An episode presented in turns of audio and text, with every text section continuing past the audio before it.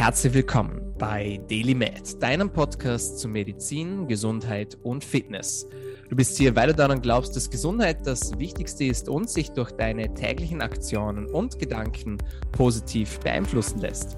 Meine Freunde, herzlich willkommen zurück zur Show. Mein Name ist Dr. Dominik Klug und dieser Podcast soll dir dabei helfen, besser, länger und vor allem gesünder zu leben. Dafür haben wir auf wöchentlicher Frequenz Gesundheitsexpertinnen und Experten bei uns zu Gast und sprechen über verschiedene Themen. Heute habe ich gleich zwei ganz tolle Frauen hier bei mir sitzen und bevor ich sie euch vorstellen darf, gibt es wie immer das Housekeeping zu Beginn der Show. Wenn du das erste Mal mit dabei bist, dann musst du wissen, dieser Podcast ist kostenlos. Das heißt, wir gehen direkt rein in die Themen, wir versuchen dir nichts zu verkaufen, wir klauen dir keine wertvolle Lebenszeit. Aber dafür wünschen wir uns, dass du uns pro Episode, die dir gefällt, einen Freund oder eine Freundin bringst. Wie du das machst, das überlassen wir ganz dir. Das heißt, am besten du folgst uns auf Instagram at Dominik markierst uns, während du den Podcast hörst, in den Stories mit Hashtag DailyMad und mit der Verlinkung des Profilnamens oder du schreibst uns einen kleinen Kommentar auf Apple Podcasts. Mittlerweile kann man auch auf Spotify bewerten und das hilft uns wirklich weiter. So steigen wir in den Rankings und so können dann noch mehr Menschen die wertvollen Infos hier hören, die uns unsere Expertinnen und Experten hier liefern. Das ähm, sozusagen zum Intro. Und äh, jetzt habe ich gleich zwei ganz tolle Menschen hier bei mir bei der Show und äh, freue mich auf jeden Fall, dass sie hier sind, dass sie sich äh, die Zeit genommen haben. Ich bin aufmerksam geworden durch die beiden, indem sie mir ein äh, Buch geschenkt haben. Und zwar nicht nur ein Buch, sondern ihr eigenes Buch zum Thema die neue traditionelle Ernährung. Von dem her gleich kleiner Disclaimer, das Buch ist toll und Sie werden gleich ganz viel über das Buch und über diese tollen Rezepte da drin erzählen. Ich wünsche euch ganz viel Spaß und sage jetzt herzlich willkommen bei Daily Med, Esma Stork und Heidi Beck. Hallo, danke, dass wir da sein dürfen. Wir freuen uns. Sehr, sehr gerne. Die Freude ist ganz auf meiner Seite. Ihr zwei, ich kann es nur nochmal sagen, Gratulation zu diesem tollen Werk, das ihr hier geschaffen habt. Die neue Dankeschön. traditionelle Ernährung zurück zu dem, was wirklich nährt, echte Lebensmittel. Und äh, das Ganze ist sozusagen nicht nur ein Ratgeber geworden, sondern auch ja ein praktisches äh, Buch. Und mhm. die, die mir folgen auf Instagram, die haben mich ganz viel in der Küche gesehen und haben sich gedacht, was macht denn der Dominik da alles? Ja. Und ich liebe es ja, neue Sachen auszuprobieren. Und äh, an Ideen mangelt es nicht, wenn man euer Buch in der Hand hat. Hm. Was war so euer persönlicher Beweggrund, ein Buch zu schreiben? Weil ich weiß es selber von mir, ich habe schon drei davon geschrieben und es ist ein oh. unglaublicher Pain. Ja? Ich habe nach jedem Buch gesagt, wir haben es gerade vorhin auch offline besprochen, das war das letzte Buch, einmal und nie mehr wieder. Irgendwie überwindet man sich dann trotzdem immer wieder, dass man es nochmal macht. Warum, um Gottes Willen, nimmt man diese ganze Arbeit auf sich?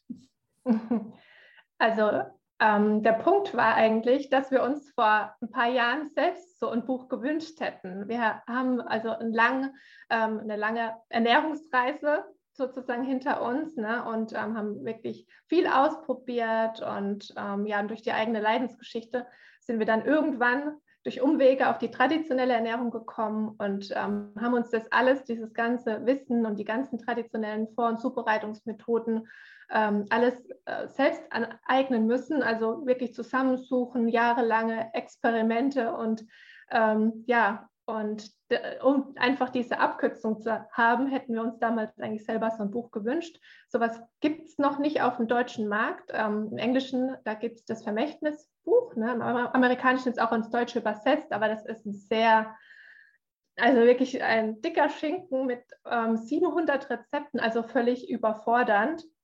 Und ähm, ja, und deswegen dachten wir, wir wollen es anderen halt einfach einfacher machen. Und ihnen cool. diesen Umweg ersparen. Das ist cool. Absolut. Also das ist auch der Grund, warum dass man ein Buch schreibt. Alle denken immer, wenn man Bücher schreibt, will man reich werden. Spätestens nach dem ersten Buch merkt man, dass das nicht so einfach ist, weil das genau. unglaublich viel Geld erstmal kostet, sowas zu produzieren. Äh, schlussendlich ja. geht es darum, dass man Wissen weitergeben möchte und äh, das so macht ihr zwei. Ähm, Esma, du kannst vielleicht ein bisschen was zu, den, zu, euren, zu euren Geschichten auch erzählen. Äh, du beschreibst auch gerne von deinen Kids ähm, im mhm. Buch und äh, was es damit auf sich hat, wie ihr da äh, ja auch über Try-and-Fail-Prinzip dann schlussendlich zur, zur Lösung gekommen seid. Mhm, genau, richtig. Also meine ähm, Ernährungsodyssee begann, ja, wie bei so vielen wahrscheinlich auch vor über 15 Jahren. Ähm, und wie, ja, es so häufig so ist, äh, probiert man natürlich verschiedene Ernährungsformen aus. Äh, ich habe, ich glaube, genauso wie Heidi und vielleicht auch du, so fast alles schon ausprobiert, von vegetarisch bis vegan und Paleo und Low Carb und ähm, ja, äh, bis zu dem einen Moment, bis mein Sohn auf, den, auf die Welt kam. Also das war so bei, bei mir so der Point, als ich nochmal alles über, über Bord geworfen habe, was ich davor wusste, was ich äh, mir davor an Wissen angesammelt habe, äh, weil ähm, ja, äh, Thema Zähne ist bei uns ganz groß. Äh, wir erwähnen ja auch die Zähne und die Darmgesundheit im Buch ganz oft. Und ja, bei meinem kleinen Sohn äh, vor fast vier Jahren, als die ersten Milchzähnchen durchgebrochen sind, habe ich gleich gemerkt, da stimmt irgendwas nicht. Also die hatten gleich gelb-bräunliche Flecken, waren auch, ich habe dann den Tipp bekommen, piek's mal rein mit dem Fingernagel, schau mal, ob sie hart sind. Waren sie nicht, sie waren butterweich. Erster Zahnarzttermin, natürlich Stillen ist schuld, Karies, kommen sie in einem halben Jahr wieder, dann behandeln wir gleich unter Vollnarkose. Und ich damals als junge Mama, also für mich ist wirklich eine Welt zusammengebrochen. Ich habe mir das nicht erklären können, woher kommt das. Und wenn man dann äh, Zahnschmelzdefekte, Karies bei Kleinkindern. Wenn man dann ein bisschen auf Google und im Internet sucht, kommt man schnell auf die Facebook-Gruppen. Karies heilen, Weston, man kommt auf Weston Price, man kommt dann ähm, in englischen Foren auf diese Traditional Diet. Heidi hat schon erzählt, im deutschsprachigen Raum gibt es da eigentlich kaum Bücher, außer ein paar schlecht übersetzte. Und ja, so sind wir dann beide, also ich, auf dieses Thema gekommen und habe dann gleich versucht, komplett umzustellen. Ich war damals relativ vegan, also zu 90 Prozent vegan und habe dann aber von einem auf den nächsten Tag beschlossen, ich werfe alles über Bord und probiere diese Traditional Diet aus. Also weil es da so viele gute Erfahrungen gab und weil da Tausende von, von Müttern, von Eltern im, im Internet und in Foren berichten, dass es ihnen geholfen hat. Ja, und dann habe ich das gemacht und tatsächlich sind die Zähne irgendwann fester geworden. Ich habe dann richtig gemerkt, so da kommt jetzt, also da kamen auch neue Zähne weiter und ähm, es waren die, die dann kamen, waren etwas besser, die waren dann härter und irgendwie so innerhalb von sechs Monaten habe ich richtig gemerkt, äh, da hat sich was getan.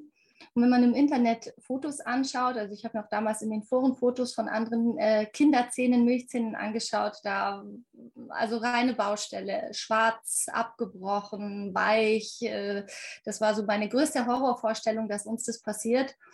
Und ähm, ja, ich, dann habe ich angefangen, auf Instagram Rezepte zu zeigen. Es ist jetzt zwei Jahre her, was ich so mache für Anleitungen. Ich war auch, glaube ich, ich, ich weiß es nicht, aber so eine der ersten auf Instagram, die, die diese traditionelle Ernährung als Begriff reingebracht hat. Also es gab sicherlich viele, die, also natürlich viele, die fermentiert haben, die mit Rohmilch äh, zubereitet haben, Sauerteig gebacken haben. Aber für mich war das Thema traditionelle Ernährung.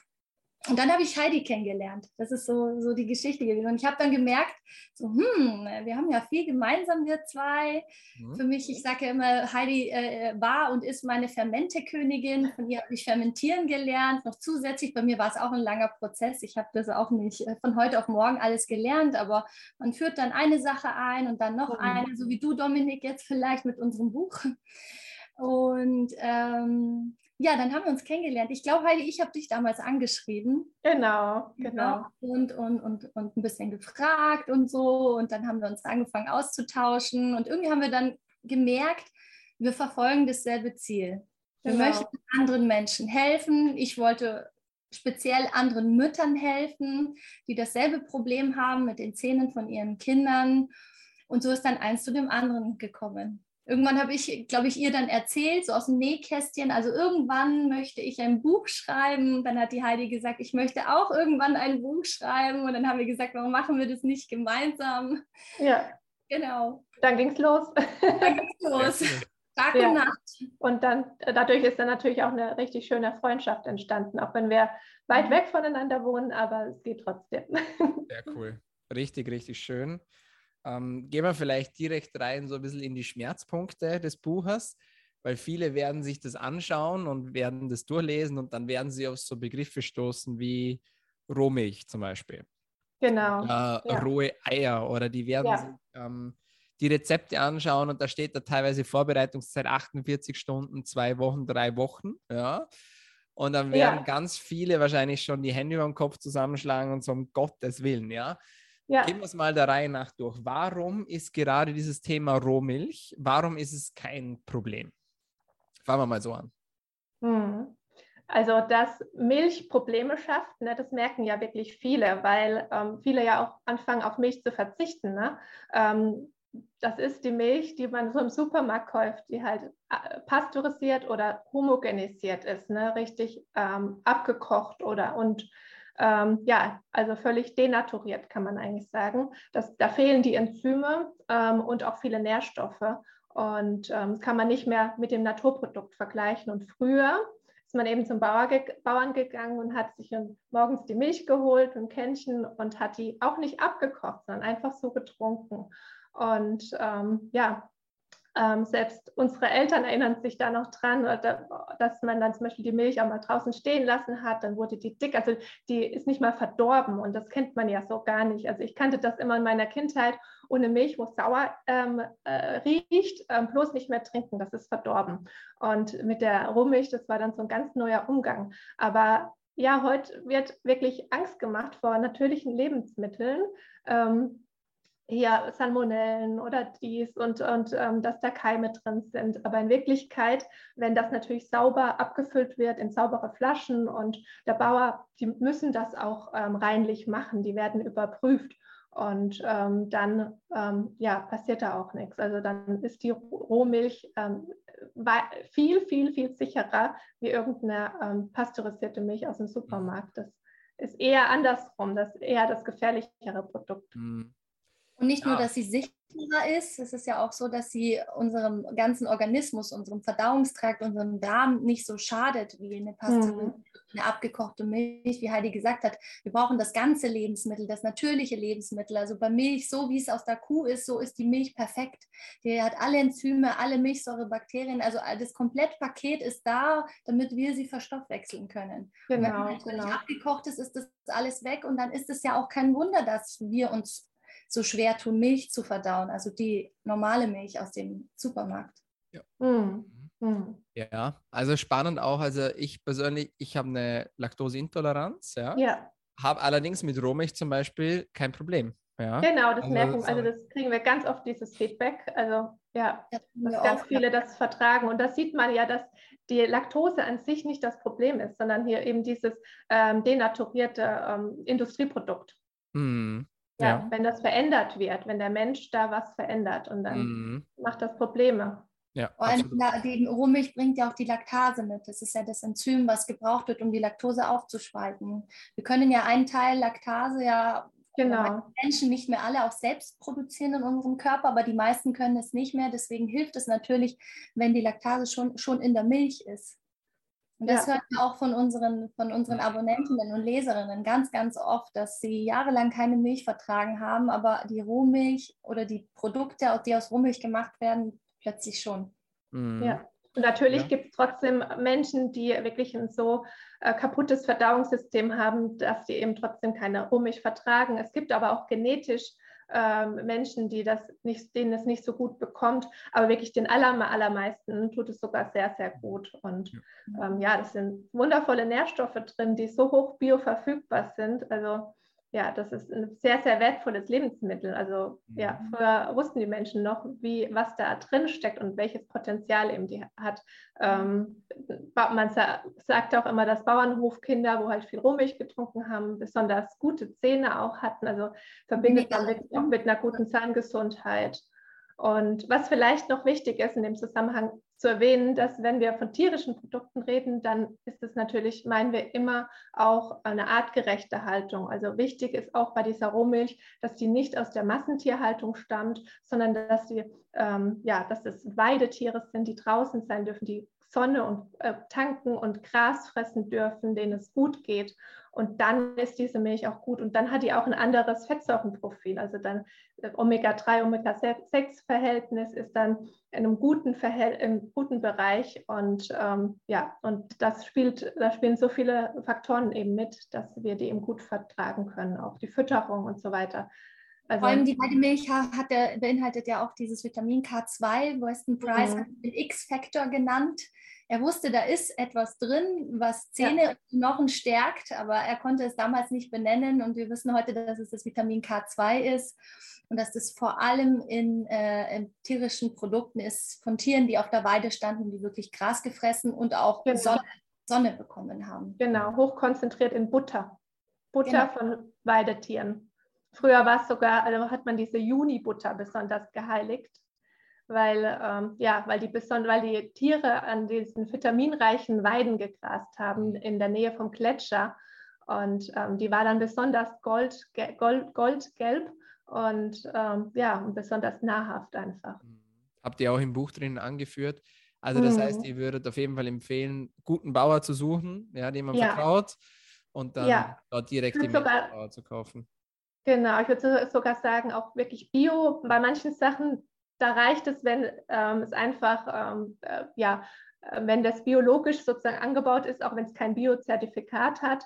Aber meistens haben wir jetzt echt die Erfahrung gemacht durch die Community, dass wenn es eine konventionelle Milch war, war, hatte das irgendeinen Grund, dass der Bauer dieses Biozertifikat nicht wollte und dann war die Milch irgendwie nicht so gut. Dann ähm, hat die sich nicht fermentieren lassen richtig oder einen, einen komischen Geschmack gehabt oder irgend, also ja, deswegen wirklich würde ich auch auf Bio achten. Das ist ein mhm. Was heißt für euch Bio? Ihr habt auch eine schöne Tabelle im Buch, wo ihr so die verschiedenen Siegel auch gegenüberstellt, weil viele sagen natürlich auch, ja, ist ein Blödsinn, ja, Bio, alles mhm. nur Geldmacherei und und und. Ähm, was bedeutet für euch Bio? Also Bio ist nicht gleich Bio, das kann man gleich sagen. Man kann nicht über, man kann nicht Bio über einen Kamm zehren. Es gibt ja diese verschiedenen Zertifizierungen, die wir ja alle so kennen. Ich nenne jetzt keine Namen und da gibt es aber wahnsinnige Unterschiede, wirklich wahnsinnige Unterschiede. Also allein im Vergleich zu den bekannt, drei bekanntesten deutschen äh, Bio-Vereinigungen im Vergleich zu diesem europäischen Biosiegel. Das kennt man ja auch. Äh, da haben wir jetzt in den letzten Jahren sehr, sehr viele Produkte, vor allem in, in Billigdiscountern, die ja gesehen haben, so wir müssen jetzt auch auf, den, auf diesen Biotrend aufspringen und haben dann aber meistens, nicht immer, aber meistens dieses EU-Bio-Zertifikat. Und wenn man sich da mal anschaut, was für Bedingungen dahinter stecken, dann ist es ehrlich gesagt, also wirklich nur so, dass die Tiere gerade so gesund bleiben oder vielleicht auch nicht. Also da geht es dann zum Beispiel darum, wie viele Hühner dürfen in einem Stall sein. Bei dem einen sind es äh, 300, bei dem anderen sind es 3500. Müssen diese Hühner ähm, Zulauf zur Wiese haben, ja oder nein? Es gibt auch welche, wo diese, also Biozertifikat oder Bioferner, die dann sagen, äh, ja, haben sie, aber in Wirklichkeit schaut es dann tatsächlich anders aus. Das sind dann 5000 Hühner, die haben dann irgendwie so 100 Quadratmeter, da ist schon alles abgegrast, da kommen sie, wenn mhm. überhaupt, einmal am Tag mal raus oder auch gar nicht. Also mhm. da gibt es auch wirklich viele Schafe, äh, schwarze Schafe, die halt da mit ihrem Biosiegel ähm, ja, durch die Gegend laufend, aber mit echtem Bio, also sagen wir mal mit echter, artgerechter Tierhaltung hat das wenig zu tun. Mhm. Deswegen achten wir zwei auch besonders auch auf die Biosiegel. Genau, ich weiß jetzt nicht, ob wir die benennen dürfen, aber ähm, ja, was auch, was ich, was mir zum Beispiel früher überhaupt nicht so bewusst war, ähm, ist auch, also dass ja bei Bio auch nicht gespritzt wird. Ähm, also das ist klar, ne? es, sollte, also es sollte normalerweise nicht so sein, wenn dann vielleicht im Notfall, aber vor allem auch wie gedüngt wird. Ähm, bei ähm, konventioneller äh, beim konventionellen Anbau, da wird dieser drei Komponenten Dünger genommen, ähm, Phosphor, Kalium, Calcium, weiß nicht, bin ich jetzt falsch, ähm, und das ist eigentlich, ja, das sind eben drei Nährstoffe und die werden dann eben dem Boden zugefügt ne, beim Ackerbau. Mhm. Und ähm, bei Bio, da wird das auf biologische Art und Weise gemacht, mhm. auch durch Tier, Tiermist ähm, zum Beispiel und ähm, ja, oder auch Hornspäne, ähm, Knochen, Knochenmehl. Ähm, ja, durch natürliche Substanzen, wo dann einfach der Boden angereichert wird, wo natürlich auch mehr Nährstoffe und auch mehr ähm, Vielfalt an Nährstoffe eben in den Boden reinkommt und nicht nur von drei Nährstoffen ganz viel, wo dann klar die Pflanze, die wächst unheimlich gut bei Phosphor, ne, aber es ist dann halt auch nur viel davon drin und das ist dann eigentlich so ein Nahrungsergänzungsmittel für eine, für eine Pflanze, wo aber relativ einseitig ist. Und deswegen ist es auch sehr, sehr wertvoll, wenn ähm, der, der ähm, Boden auch wirklich biologisch ähm, bewirtschaftet wird und auch nicht Raubau getrieben wird, indem man auch mal ruhen darf. Also das mhm. sind viele Faktoren, weil was im Boden drin steckt, das steckt am Ende dann auch in der Pflanze drin und das essen wir auch. Und das sind die Nährstoffe, wo wir bekommen. Wenn da nichts drin ist, dann ja, dann essen wir leere Materie. Genau, auch isst, was ein, du isst und was dein Essen ja. gegessen hat, auf jeden Fall. Ja. ja. Ein, genau. ein, ein, wichtiger, entscheidender Punkt ist aber hier auch, es gibt keine Landwirtschaft ohne Tiere. Also äh, kein ja. Gemüseanbau, kein Getreideanbau ohne Tiere. So war das traditionell schon immer in allen Kulturen vor tausenden von Jahren haben immer Tiere dazugehört, um diesen natürlichen Kreislauf aufrechtzuerhalten. Und heute mhm. wird das Thema einfach weggelassen. Die Tiere sind, werden nicht mehr sozusagen für, für, für die Landwirtschaft verwendet und dann müssen halt künstliche Mineraldünger her und dann wird genau. überdüngt und wie Heidi sagt, viel zu viel und keine Vielfalt und ja, das Ergebnis sehen wir ja dann. Mhm, definitiv, ja. Ja, spannend auch, was ich zu den Hühnern gesagt habe. Viele wissen ja auch gar nicht, dass Hühner zum Beispiel auch Fleischfresser sind. Also die brauchen schon ihre ja. Würmer und so weiter und so genau. fort, ja. Mhm. Und nicht einfach nur den klassischen Mais sozusagen und den Weizen, ja. wie die Folge. Oder Soja. Genau. Oder Soja, genau, so ist es. Mhm. Ähm, das ist dann, also wenn man sich da mal intensiver damit beschäftigt, dann lernt man einiges neu dazu. Auch gerade was diese Flächen da betrifft, da müssen wir jetzt nicht ins Detail gehen, das steht alles in eurem Buch drinnen. Ähm, aber auch, dass man da mal ein bisschen ein Gefühl dafür kriegt, ja, was man denn da eigentlich konsumiert, beziehungsweise was man damit unterstützt. Finde ich ganz cool. Ja. Ähm, bleiben wir gerade bei den Hühnern vielleicht, äh, auch was die Eier betrifft. Ja, mhm. ihr äh, habt auch viele Rezepte drin mit rohen Eiern. Mhm. Ähm, ja, reden wir da mal drüber. Warum oder von welchen, von welchen Eiern sollte man denn Gebrauch machen?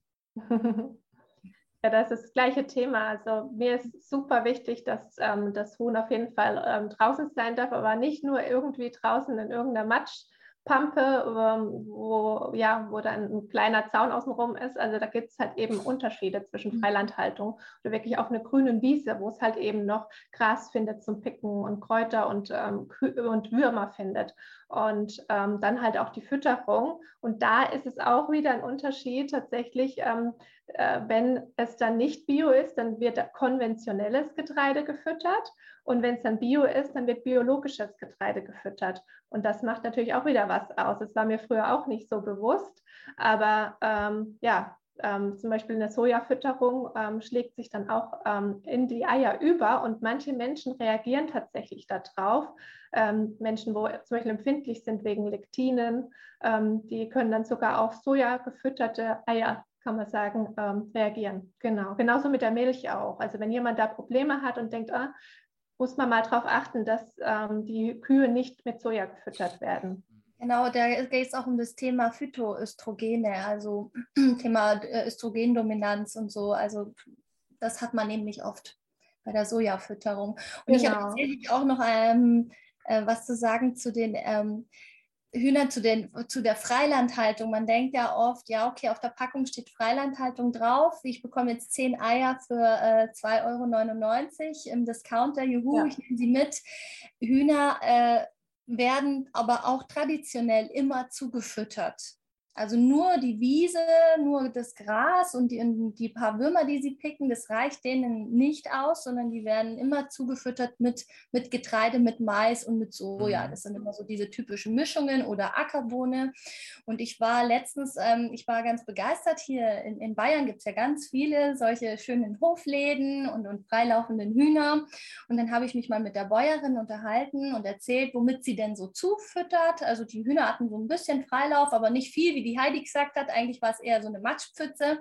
Und dann hat sie erzählt, ganz stolz erzählt, dass sie jetzt ihr Soja nicht mehr aus Asien importiert, sondern aus Bayern. Jetzt gibt es bayerisches Soja und das ist so toll und damit füttert sie die, ihre Hühner jetzt. Und ja, ich habe mir dann ja. gedacht, ähm, Mahlzeit. Ja, an der Stelle muss man dann halt wirklich sagen, direkt hingehen zum Hof und so wie die Esma es gemacht hat, fragen, mit den Bauern sprechen. Also wir verkaufen unsere Hühner auch nicht jetzt im Discounter. Bioladen, so von diesen besseren Biosiegeln kann man das vielleicht schon mal machen, aber ähm, beim Bauern direkt ähm, ist es, da weiß man, da sieht man vielleicht sogar noch die Hühner, dann sieht man, ah, denen geht es wirklich gut, so, so will ich, so will ich das. Und ähm, ja, und dann kann man auch mit den Bauern mal sprechen und fragen, wie, wie ist die Fütterung und wie schaut es aus. Also das ist immer unser Tipp ähm, bei tierischen Produkten, was ähm, Fleisch, äh, Milch, Eier angeht, immer mit den Bauern im, Kon im Kontakt sein und sprechen. Und dann findet man so seine Quellen, wo man dann auch immer wieder hingeht. Und ja, und manchmal, also ich habe zum Beispiel auch einen ganz tollen, ähm, das ist eigentlich eher privat, ein kleiner Privatverkauf und ich sehe, den Hühnern geht so gut, die werden gut gefüttert und die haben ähm, wunderschönes, ähm, wunderschönen großen Garten. Ähm, also man kann da auch manchmal so Geheimtipps irgendwo was finden. Dann sind die Eier auch nicht immer so teuer, wenn das nicht immer biozertifiziert ist. Dann geht das schon auch mhm. mal, wenn man dann ins Gespräch geht. Mhm. Ja, und was es auch öfter mal gibt, sind diese mobilen Hühner. Es wird jetzt immer mehr. Genau, das ist auch toll. Mobilen Stallungen, die man als Anhänger an den Traktor dranhängen kann. Vor allem Bauern, die viel Landwirtschaft, viele Weiden haben, können dann ihre Hühner sozusagen immer von einer Weide zur anderen Weide fahren und dann kann sich die Weide erholen, das Gras kann nachwachsen, dann grasen die sie die andere ab und so bekommen die Hühner immer frisches Gras und ähm, das Weidemanagement funktioniert damit besser. Cool. Ja. Mhm. Sehr cool. Äh, ihr habt so interessante Infos äh, zur Lagerung von den Eiern drinnen. Äh, nämlich, mhm. man sollte, also viele denken, ja, man muss die Eier waschen davor und so weiter und so, mhm. wegen Salmonellen. Kannst du da vielleicht ein bisschen Licht ins Dunkel bringen? Ja, gerade eigentlich ähm, so eigentlich gar nichts machen. Ähm, weder muss man sie in den Kühl im Kühlschrank lagern, man kann sie im Kühlschrank lagern, aber man sollte jetzt nicht im Kühlschrank und dann wieder rausstellen und dass die dann und dann wieder in den Kühlschrank, also, also dass die dann wieder die Raumtemperatur bekommen, dann wieder zurück in den Kühlschrank. Also diese Temperaturschwankungen, das sollte man jetzt nicht machen. Aber an sich ist es völlig unkompliziert, wenn man die Eier hat die halten mehrere Monate. Ähm, ich habe es jetzt nicht mehr richtig im Kopf, mindestens zwei, vielleicht sogar drei, vier Monate, meine ich. Also zwei Monate auf jeden Fall, ähm, dass so ein Ei sich wie, wie, frisch hält. Das ist erstaunlich. Und das ähm, ohne Kühlschrank. Mit Kühlschrank dann sogar noch länger.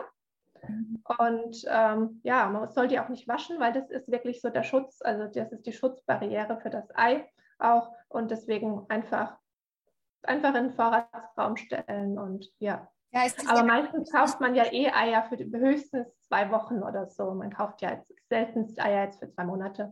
Von dem her braucht man da auch keine Angst haben, auch wenn man sie roh isst. Selbst ähm, viele haben dann Angst, dass sie dies, dass sie, weil es immer oft, oft heißt ja ein frisches Ei, ja, aber das heißt jetzt nicht, dass es jetzt irgendwie ein Tag erst alt sein darf oder ganz frisch gerade aus dem Huhn rausgekommen sein muss. Nein, mhm. nein, ähm, also ich habe auch schon ähm, rohe Eier gegessen, die zehn Tage, zwei Wochen alt waren. Da passiert in der Regel nichts. Und wenn da etwas ist, dass das Ei verdorben ist, dann riecht man das. Und das würde keiner mehr essen, keiner. Das stinkt wirklich wie äh, Hölle. Und deswegen, ähm, da braucht man schon mal keine Sorge haben. Salmonellen ist nochmal eine andere Geschichte. Aber das ist ein Thema für ähm, die Massentierhaltung. Und wenn man sich von den Eiern fernhält, dann braucht man sich da auch keine Gedanken machen, weil das ist eine, ein Fütterungsproblem, mhm. weil das Futter aus dem Ausland kommt und die ähm, Reptilien darüber laufen, Schildkröten und so weiter. Und durch, durch diesen Kontakt oder auch den Kot, dann kommen Salmonellen in das, in, in, das, in das Hühnerei, weil das Huhn ja dieses Getreide frisst. Also mhm. deswegen sollte man darauf achten, dass man halt eben nicht ähm, die Eier aus der Massentierhaltung holt, wo dann die ähm, Hühner gefüttert werden aus dem genmanipulierten Getreide aus dem Ausland. Also genau. Sehr cool.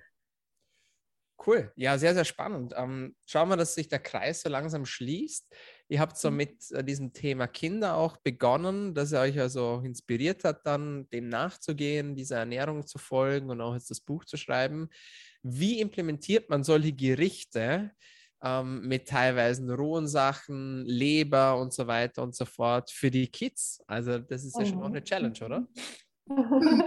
Ja, da gibt es viele Tricks. Das lernt man dann auch als Mutter mit der Zeit. Ich glaube, das kennt jede Familie, dass man versucht, dem Kind so viele Nährstoffe wie möglich und von den guten Dingen ähm, zuzuführen. Funktioniert natürlich nicht immer. Ähm, bei meinem Sohn hat so die ersten zwei Jahre sehr gut funktioniert. Die, sagen wir mal, Babys, die nehmen ja noch fast alles an. Also von, von, von Lachs bis äh, Leber und also mein Kleiner hat damals alles gegessen, aber wenn sie dann so drei, vier, fünf, sechs werden, dann werden die meisten Kinder etwas wählerischer und dann mögen sie plötzlich Dinge nicht mehr, die sie davor schon gemocht haben. Naja, auf jeden Fall, da muss man äh, als Eltern anfangen, einfach zu tricksen. Und mit den rohen Eiern funktioniert es ganz gut. Wir machen ja unseren äh, sogenannten Lubri, Lubrikator, den kennst du bestimmt aus unserem Buch einen Lubri trinkt jedes Kind. Also da würde ich sogar meine Hand ins Feuer legen. Wenn man da eine, eine Banane und ein paar Erdbeeren oder Himbeeren oder, oder äh, eine Mango mit rein püriert, mit äh, etwas Milch und, und ein paar rohe Eier rein, dann trinkt das jedes Kind. Dann wird es zu einem süßen, fruchtigen Shake. Und mein Kleiner, der, der, der feiert den immer, der freut sich, der, wie eine Belohnung, wenn er einen Lubri bekommt. Und wenn er dann mal irgendwie mein Essen verschmäht hat und er wollte das nicht, hat ihm irgendwie nicht gefallen, dann sage ich, na Max, noch ein Lubri? Ja. Und dann, und dann haue ich ihm da drei rohe Eier rein und ich kann dann als Mama am Abend beruhigt ins Bett gehen, weil ich weiß, so, der hat das, einmal das komplette Nährstoffprofil und Fettsäurenprofil durch diese Eier bekommen und reicht dann für diesen Tag. Genau. Oder Leber ist auch so ein Trick. Also viele mögen keine Leber, nicht nur Kinder, sondern auch, ähm, ja, also mein Mann mag zum Beispiel auch keine Leber. Aber wenn ich die ins Hack reinmogel, also entweder reibe ich die dann wirklich im gefrorenen Zustand mit, mit der Käsereibe, so fein ins Hack, vielleicht muss nicht viel sein. Und wenn es nur ein Teelöffel, ein Esslöffel ähm, ist auf 500 Gramm Hack, dann ähm, ist das schon, ist das so wahnsinnig schon angereichert, weil das so eine Nährstoffbombe einfach ist und das schmeckt keiner raus. Also außer man übertreibt es, macht zu viel Leber rein, dann irgendwann schmeckt man es raus. Aber das ist auch so ein Trick, wie man dann auch nochmal Hackfleisch aufwerten kann und die Leber verstecken kann. Genau. Oder auch pürieren, wenn man jetzt halt, ähm, keine eingefrorene Leber hat, sondern eine frische, kann man die ein bisschen pürieren, ein bisschen mit einkneten. Das ist jedes Kind, ähm, jedes große und kleine Kind. Sehr, sehr cool. Ja, ich glaube, man findet immer Möglichkeiten und Wege. Man muss ein bisschen kreativ sein. Und ja, wenn die Kinder damit aufwachsen, dann ist es einfach auch so, sage ich jetzt mal, dann ist das auch normal. Ja, ja, ja. ja. Weniger Probleme damit. Genau. Ich, ähm, also, wo ich klein war, mein, mein ähm, Vater, der hatte auch Landwirtschaft und ähm, auch Hühner und der hat mir tatsächlich regelmäßig einfach ein Ei in die Hand gedrückt und hat ein Loch reingepikst und ich habe das ausgeschlürft. Ich habe das anscheinend geliebt. Das äh, feiert er heute noch zu erzählen. Ähm, also habe ich schon wirklich ähm, als kleines, kleines Mädchen habe ich meine rohe, rohen Eier bekommen, war meistens sogar frisch gelegt und ähm, ja, also ich kann mich auch nicht erinnern, dass ich, also ich war ein sehr gesundes Kind. Ähm, ähm, die, äh, es wurde dann erst schlechter mit der Gesundheit, wo ich dann in die Jugend kam und dann ähm, Diäten ausprobiert habe und äh, viel Schindluder getrieben habe. Aber als Kind ähm, ja, hat es mir anscheinend sehr gut getan. Ich war auch nie krank oder also ja, kann mich immer erinnern, dass es mir immer gut ging. War schon kleiner, kleiner Schwenker spannend. zu den traditionellen Völkern, die Weston Price besucht hat. Da gab es auch äh, einige oder mehrere, die vor allem äh, Frauen, junge Frauen im gebärfähigen Alter oder Schwangeren besonders nährstoffreiche, nährstoffdichte Lebensmittel gegeben werden. Also da gab es so einen Stamm in Afrika, von dem habe ich gelesen, da musste eine Schwangere jeden Tag mindestens 10 bis 15 Eier essen. Die wussten ganz genau damals schon und aber auch heute, dass wie viele Nährstoffe eine Schwangere benötigt, um ein gesundes, kräftiges Kind auf die Welt zu bringen. Ja. Deswegen haben diese dann auch oft eine besondere Ernährung bekommen. Die haben die besten Teile vom Tier bekommen, also in dem Fall die Innereien. Die haben viele Eier gegessen und da hat man wirklich ein Augenmerk auf die Schwangeren gehabt. Ja, sehr, sehr cool. Genau. Absolut. Ja, cool, ihr zwei. Dann kommen wir langsam zum Schluss. Die Zeit ist schon fortgeschritten. Ähm, wie würde es äh, interessieren von jedem euer Lieblingsrezept aus dem Buch? Weil es sind ganz viele tolle Rezepte drin. Was ist so euer Favorite? Da muss ich jetzt überlegen. also, also ich jetzt, also wirklich spontan liebe ich unser Urbrot. Also unser Urbrot, das ist so das mein absolutes Lieblings-Sauerteigbrot, weil es so ähm, saftig einfach ist und sich lange frisch hält. Da haben wir so ein paar spezielle Zutaten mit drin. Das ist einfach so ein tolles Brot, wo ich jetzt so in ähm, der äh, Form und dem, äh, der Konsistenz einfach noch, ich habe schon so viele Brote ausprobiert von allen möglichen Rezepten, aber ähm, so eins habe ich noch nicht gegessen, deswegen ich, dieses Brot liebe ich und mache ich schon seitdem, also ja, seitdem wir dieses Rezept haben, fast wöchentlich eins davon. Ja. Sehr cool. Das ist so mein Highlight. Bei mir ist es ein bisschen ungewöhnlich. Wir haben gerade 30 Grad draußen, aber ich liebe heiße Brühen. Man denkt ja so, die, die Suppen sind nur, ähm, isst man nur im Winter, aber momentan ist mein Lieblingsgericht Fleischbrühe oder Knochenbrühe. Also die zwei Rezepte haben wir auch in unserem Buch und daraus mache ich dann so meine, meine Variationen alle zwei, drei Tage mit Gemüse, mit Kräutern. Ähm, ja, das ist gerade so mein Favorite. Me too, me too, auf jeden Fall. Das mhm. ist etwas sehr, mhm. sehr, sehr, sehr Leckeres. Ja, ja, jetzt war jetzt, äh, würden uns aber natürlich interessieren, wo kriegen wir das Buch her? Wo findet man euch beide? Äh, verlinkt euch gerne auf Instagram und wo kriegt man das Buch her?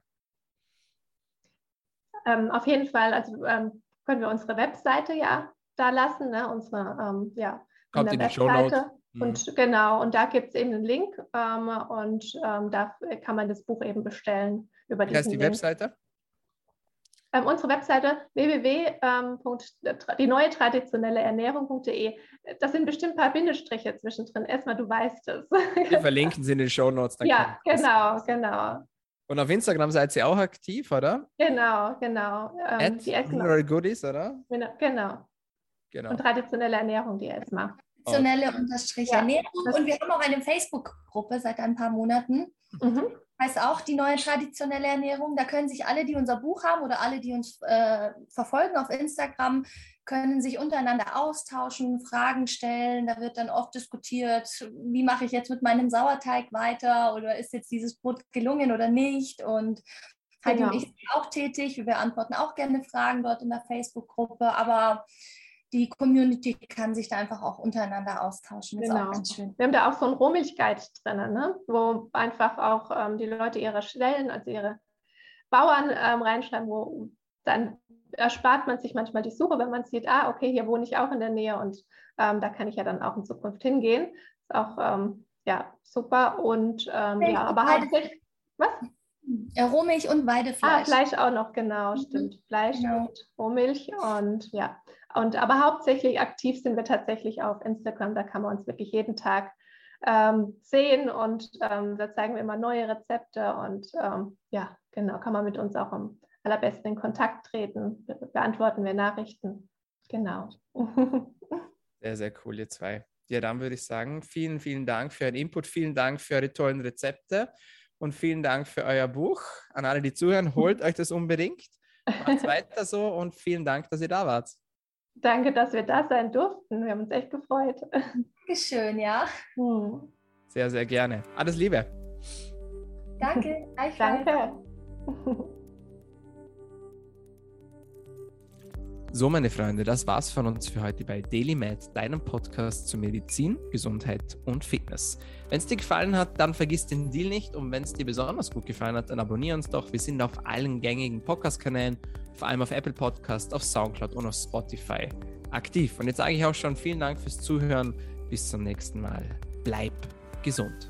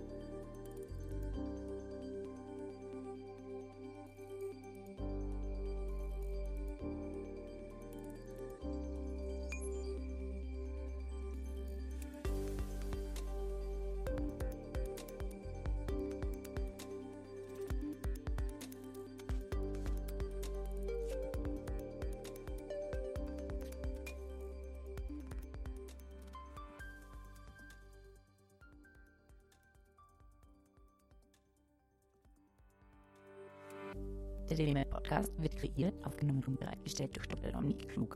Theoretische und praktische Hacks und Tipps, die in diesem Podcast geteilt werden, dienen ausschließlich deiner Information und ersetzen keine Diagnose, Behandlung oder Prävention von Krankheiten.